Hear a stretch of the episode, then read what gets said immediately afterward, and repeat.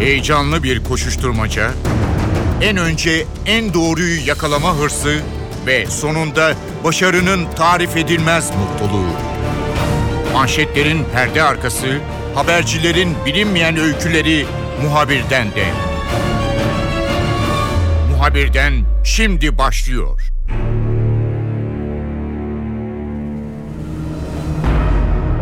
Muhabirden de bu hafta konumuz Amerikan seçimleri. NTV muhabiri Deniz Kilislioğlu seçimleri yerinde izleyen NTV ekibindeydi. Seçim gecesi notlarını NTV ekranlarından bizimle paylaştı. Deniz muhabirden de olacak, notlarını aktaracak. Muhabirden başlıyor, ben Kemal Yurteri.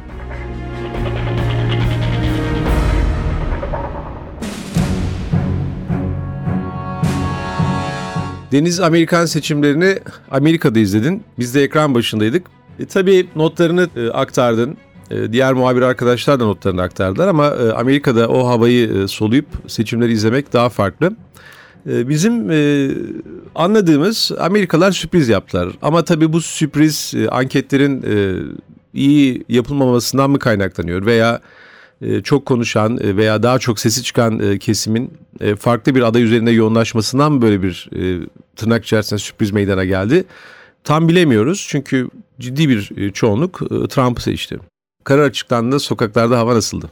Şimdi bir kere çok büyük bir sürprizdi. Belki Trump için de sürprizdi diyen çok fazla insan vardı. Çünkü seçimden birkaç gün önce de biz oradaydık. Bütün anketler, bütün kamuoyu yoklamaları, hatta medya e, hep Clinton'dan yana olduğunu söyledi. E, fakat dipten gelen bir dalga belki son anda bir değişiklik oldu. Mesela biz orada Türklerle konuştuk. Türklerin çoğu Trump kazanacak diyordu. Çok enteresan bir şekilde. E, ama e, öne geçebilir çok yakın. Belki Trump sürpriz yapabilir ama Clinton bütün medya Clinton diyor. Dolayısıyla Clinton'dan yana ibre diye konuşuluyordu. Ama o akşam e, oylar sayılmaya başladıktan e, Florida'da, Virginia'da e, bir takım kritik eyaletlerde e, almaya başlayınca oyları Trump e, inanılmaz büyük bir sürpriz yaşandı. Rüzgar bir anda tersine döndü. E, hala sokakta konuşabildiğimiz Clinton taraftarları daha hiçbir şey bitmedi şeklinde bir panik havasındaydı. Ama Trump taraftarları da e, büyük sevinç içindeydi. E, dolayısıyla e, biraz şoke olmuşluk ama daha çok e, bu sürprizin altındaki sebepleri merak eden e, bir kesim vardı. Bu anketler konusunda veya niçin bu kadar sonucun tahmin edilmediği konusunda Amerika'da süren bir tartışma var mı? Çünkü tahmin ediyorum ki anket şirketleri de herhalde büyük bir ciddiyette kendilerini sorgulayacaklar. Bunun başka örneklerini biz Türkiye'de de görüyoruz. Ee, sanıyorum Avrupa'da bazı seçimlerde de gördük. Anketler çok farklı bir tablo ortaya koymasına rağmen ki e, son anket verileri de Amerika'da yayınlandı. Hani seçimler e, sürerken bir e, süre sonra en son yapılan anketler yayınlanıyor gördüğüm kadarıyla. Orada da bir yanılgı söz konusu. Çünkü oradaki tablo da pek sandığa uygun değildi. E, bu tartışma nasıl sürüyor? Şimdi son anketlere baktığınız zaman bu son dönemeçte e, FBI soruşturmasının yeniden e, Hillary Clinton'ın e, aleyhinde e, bir tabloya dönüşmesi e, o oy farkını biraz kapatmıştı. Yani oylar birbirine Trump'la Clinton oyları biraz birbirine yakınlaşmış gibi gözükse de son güne girerken yine açılmış aranın açılmışlığı şeklinde bir hava vardı. E, ama e, anket şirketleri tamamen e, yanıldı ve hatta ertesi gün hemen seçimin bir ertesi günü gazetelerde çıkan şeyler e, biz bu toplumu tanıyamamışız. Aslında aslında Türkiye ile çok benzer şeylerde biz bu toplumu tanıyamamışız. Anket şirketleri yanıldı, medya yanıldı şeklinde yorumlar yapıldı. Neden böyle oldu sorusu aslında e, herkesin bugün de tartıştığı bir şey. Neden Clinton kaybetti? Neden Trump kazandı? Biraz nedenine indiğiniz zaman aslında çok da şaşırtıcı bir tablo ortaya çıkmıyor. Neden? Hep konuştuğumuz seçim kampanya döneminden beri konuştuğumuz şey. Ee, evet Clinton belki e, politikalarını ya da o politikaların zeminini e, belki daha elle tutulur şekilde anlattı. E, medyanın daha anlayabileceği şekilde anlattı. Trump vaatlerini ben yaparım dedi ama daha temellendiremedi. Ama önemli bir söylem kullandı. E, belki bunun bir avantajı vardı. E, ben başarılı bir iş adamıyım dedi. Şirketlerimi iyi yönettim. Dolayısıyla ülkeyi de iyi yönetebilirim dedi. Ekonomik vaatleri vardı ee, ki 2008-2009 ekonomik krizinden sonra e, Amerikan halkında büyük bir öfke vardı. Geçmişe baktığınız zaman Trump'a neden bu kadar çok ilgi duyuldu diye baktığınız zaman 2008-2009 yılındaki o ekonomik kriz, krizde Washington düzeni dediğiniz e, tırnak içerisindeki ifadenin yani yöneticilerin e, Wall Street'teki bir takım çıkar gruplarını desteklemesinden halk büyük rahatsızlık duydu ve fakirleştiğini hissettiği için kendi haklarının korunamadığına inandı. Ve Trump'ın söyleminde buluştu. Yani Trump ben sizin için bir şeyler yapacağım dediği için seçmende bir karşılık buldu. En azından yetkililerin, oradaki uzmanların bize söylediği şey temellendiremese de ne yapacağını, nasıl yapacağını, politikalarını e, net bir şekilde şunu şu şekilde yapacağım, bunu bu şekilde yapacağım. Yani vergileri yüzde 35'ten 15'e indireceğim ve bunu şu bütçeyle yapacağım diyemese de e, yine de ben bunu yapacağım söylemi bir değişim söylemi olarak algılandı, bir umut olarak algılandı ve halk Trump'a bu yüzden oy verdi. En azından bizim görebildiğimiz tablo buydu. Dolayısıyla şirketlerin anket şirketlerinin, medyanın belki de e, göremediği şey o dipten gelen dalgaydı. Yani artık tabii Clinton'ın siyasi geçmişinin olması, Trump öyle bir isim değildi. Skandallar, geçmişte siyasette yaşadığı negatifler hanesine yazmadı. E, Clinton'ın vardı ve dolayısıyla halk ben artık benzer siyasetçileri görmek istemiyorum. Bir değişim istiyorum, farklı bir isim istiyorum ve beni düşünen birisinin beni yönetmesini istiyorum dedi ve Trump o yüzden sürpriz bir şekilde anket şirketlerinin ve medyanın tahmin edemediği ölçüde bir oy aldı. En azından bizim görebildiğimiz tablo buydu. Geçmişte bizde de böyle bir iş adamı çok farklı bir takım taktikler izleyerek iktidar olmaya çalıştı. Hatta şaşırtıcı oy da aldı. İşte konserler verdi, sanatçıları getirdi, döner dağıttı, başka bir takım şeyler. Tabi başaramadı ama Trump başardı. Benzer bir yöntem olduğu anlaşılıyor. O da bir tür e, pragmatik ve insanların hoşuna gidecek bir takım e, vaatlerde bulunuyordu. Trump e, tabii işte dizi starlığı var. Bu Çırak diye bir dizide uzun zaman oynadı pazarlamacı yönü çok fazla. Hatta kendisi üzerinden emlak pazarlayan ve böyle bir e, star olması yani kendi şirketinin de yüzü olmayı başarmış, reklam yüzü olmayı başarmış birisi. Bu tablodan bakıldığı zaman sanki pek e, bizim bu derin siyaset olarak e, adlandıracağımız hani dünyanın global e, bir takım oyunlarına dan bir habermiş gibi bir izlenim yaratıyor. Ya yorumlar biraz ondan devam ediyor. Ama e, pek de o kadar basit bir insan olduğunu sanmıyorum. Çünkü e, yani çok e, büyük bir serveti var. Bunu edinmeyi başardı, yürütmeyi başardı. Bir kere kendi ülkesini çok iyi tanıyor. Ekonomik dengeleri çok iyi takip ettiği belli. Trump sence nasıl bir portre çizecek? Böyle biraz karikatürize edilen ve şu an hani karşılarında çok öne çıkardığı sivrilikleri biraz daha mı sivrilir? Daha böyle garip hareketler yapan veya ilginç bir isim mi olacak? Yoksa biraz daha e, konulara vakıf olduğu zaman e, çok daha akılcı politikalar izleyen bir e, lider mi göreceğiz? Şimdi CBS'te hemen başkan seçildikten sonra verdiği bir röportaj vardı. Bilindiği gibi o ondan hemen bir gün önce Obama ile de bir görüşmesi vardı Beyaz Saray'da. O görüntüleri mutlaka hatırlarsın. Biraz daha ölçülü duruyordu. Biraz daha ciddi duruyordu Obama'nın yanında. Ee, ve bu kendisine CBS röportajında da soruldu şunu belki söylemek gerekiyor. Amerikan başkanı olduğunun artık farkına varmış ve bunu üstüne giymiş bir havası vardı CBS röportajında. Ama bu demek değildir ki e, vaatlerinin tam tersini yapacak ya da e, bu kadar kutuplaşmış ya da uç söylemden e, tam olarak merkeze gelecek demek değil. Çünkü mesela o röportajda Meksika sınırına duvar örecek misiniz sorusuna hala evet öreceğim. Yani çit olmaz mı diye sordular. Bazı yerlere çit olabilir ama e, duvar örülmesi gereken yerler de var dedi. Dolayısıyla vaatlerini ya da bir şekilde seçim kampanyasında söylediği e, sözleri, e, politikaları e, devam ettirecektir. E, ama belki yumuşatarak, e, ama belki bazılarında geri adım atarak devam ettirecektir. Bazen orta yol bulma yolunu arayacaktır. E, bunları hep zaman içerisinde göreceğiz. Ama en azından CBS röportajından benim izlediğim o seçim kampanyası dönemindeki gibi e, bazen düşünmeden, bazen fevri e, hareketlerini e, biraz daha konsolide edecektir ve biraz daha ölçülü devam edecektir.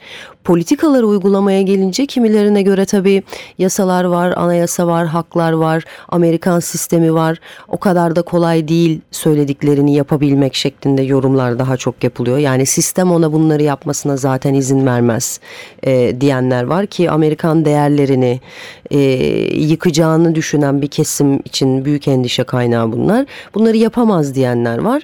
E, biraz daha yumuşak bir söylem içine girebilir ama e, bence Trump yine e, kendi o profilini e, koruyacaktır diye düşünüyorum ama tabii belli politikalarda Suriye gibi Orta Doğu'daki politikalarda nasıl bir yol izleyecek o biraz e, zaman içerisinde e, görülecek bir tablo diye düşünüyorum. Gelelim Türkiye konusuna.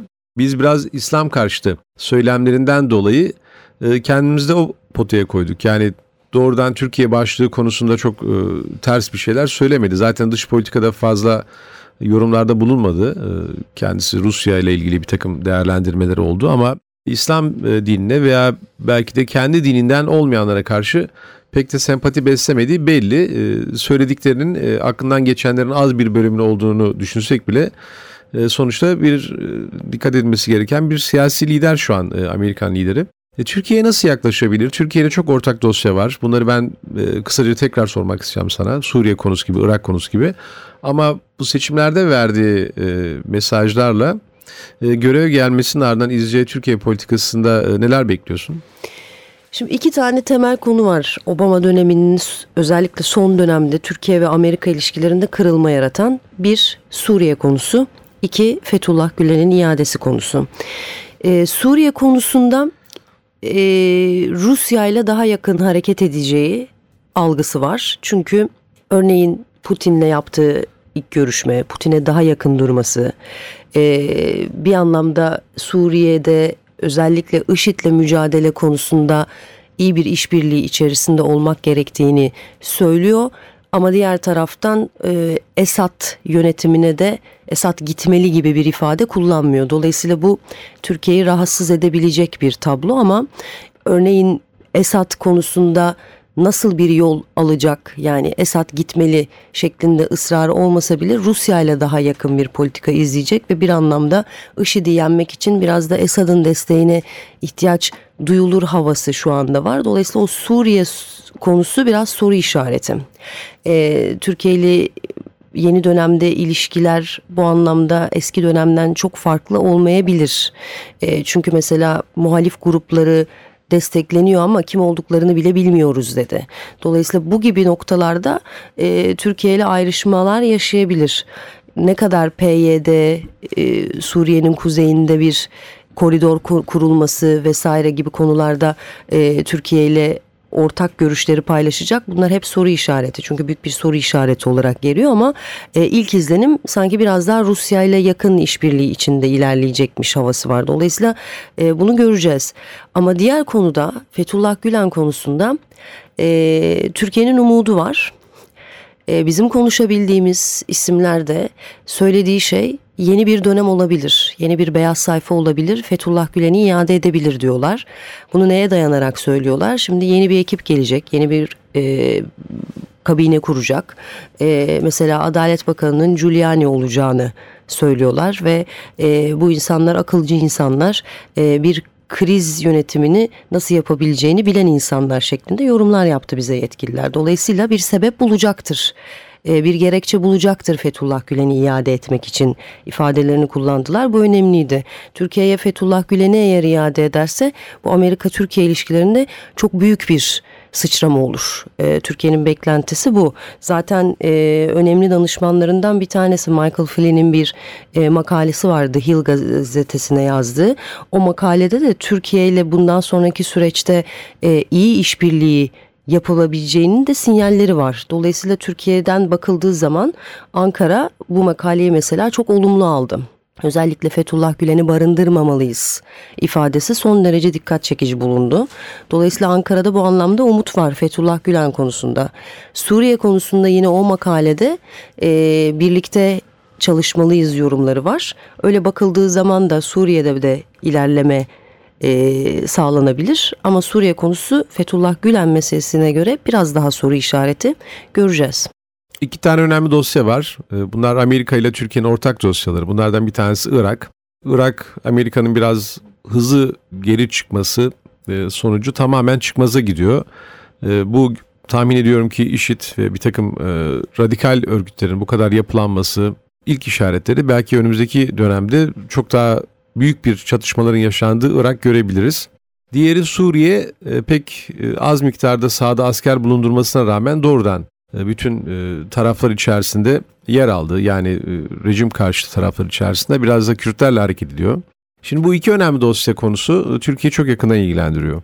Seçimden önce verdiği mesajlar çok berrak değil aslında. Çok katim takım şeyler söylemedi. Ama önümüzdeki dönemde bu konuda bir takım adımlar atmak durumunda. E, tahminler var mı? Neler söyleniyor? Özellikle Türkiye tarafından e, yapılan tahminler nelerdir? Şimdi Türkiye tarafından bir tahmin yapılamıyor. Çünkü e, dediğin gibi biraz soru işareti. E, yani Suriye konusunda bazı açıklamaları oldu. Yani işte Kuzey Suriye'de e, bir güvenli bölge olmalı dedi. Onun da iç yani maliyeti de işte körfez ülkeleri tarafından karşılanmalı falan gibi bir takım yorumlar yaptı. E, ama e, o güvenli bölge e, kurulması Türkiye'nin düşündüğü hassasiyet ve öncelik e, paralelinde bir şey mi? Soru işareti. E, diğer taraftan işte e, muhalif grupları desteklememek konusu ki Türkiye'nin şu anda yürüyen operasyonu Suriye'de e, Özgür Suriye ordusu ve muhalif gruplarla birlikte yürüttüğü bir operasyon.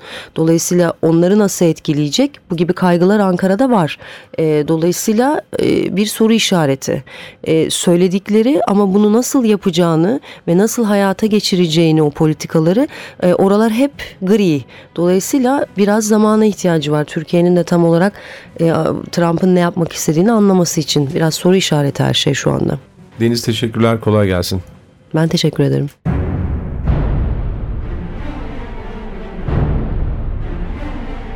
Muhabirden de Amerikan seçimlerini bir kez daha gözden geçirdik. NTV muhabiri Deniz Kilislioğlu notlarını bizimle paylaştı. Ben Kemal Yurteri. Muhabirden de yeniden görüşmek üzere. Hoşçakalın.